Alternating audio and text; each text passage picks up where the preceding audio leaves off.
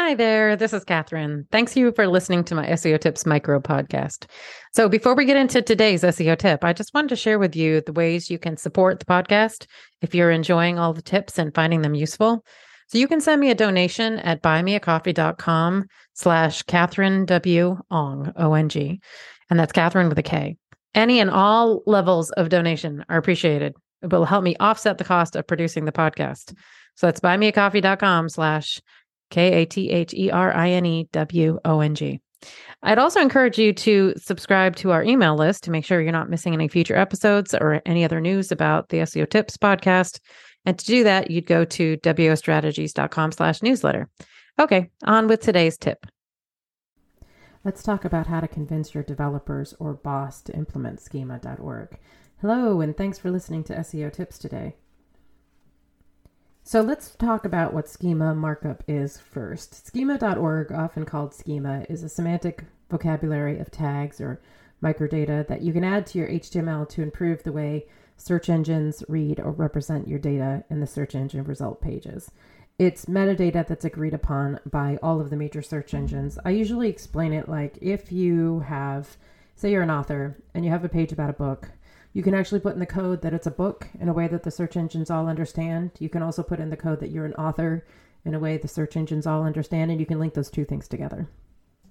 So, why is schema markup necessary? Well, it can result in rich snippets, search snippets. Um, it can also create Google Actions. It feeds data directly into voice results. Um, once your data is structured, it can become interoperable in other systems. It helps searchers who don't know the exact name of a topic, but can find it by searching by the characteristics. Or if there's online confusion around your brand name or products, or your knowledge panel isn't accurate, it can help with that disambiguation.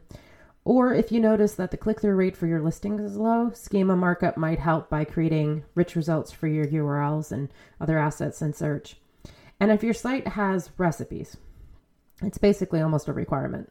So for recipes, if they have schema markup in place, the structured data labels each element of the recipe and allows searchers to search for the recipe by ingredient, calorie count, cook time, etc.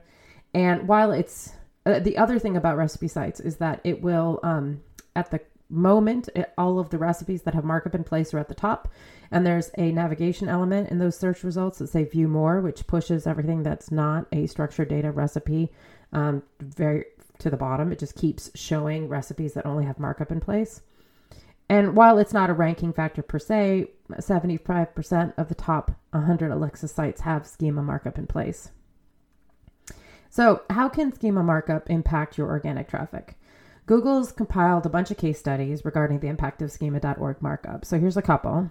Uh, Rakuten increased their traffic from search engines by 2.7% by adding the recipe schema markup. Eventbrite boosted traffic 100% by adding event schema markup. Now, both of these create rich snippets in search for sure. Um, schema app, which is one of the software I'm going to talk about later that can help you deploy schema, has seen that all of their enterprise clients have 35% more impressions, 26% more clicks, 20% higher click through rate by adding the markup. And also, their clients on average have ranked nine positions higher in search. Um, Brainly deployed QA page um, markup on all of their markets, and the average click through rate of their QA pages is 15 to 25 percent higher um, for those those pages that have the markup in place. The other benefits of adding schema markup include if you have video schema markup in place, the users in search can then play your video directly in search. And it also will display the video length and other details about the video. And if you have job postings, that markup will put you directly into Google's job search experience. So the schema markup I recommend for most of my clients are the organization same as markup, video, FAQ and how to, breadcrumb, images, events, author, search box, speakable, definitely recipes if they happen to have recipes on their site.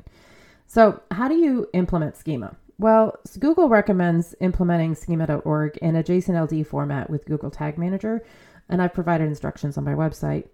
But there's also plugins that make it a lot easier, like Yoast, the schema.org meta tag module for Drupal, schema app. Um, some of those are paid.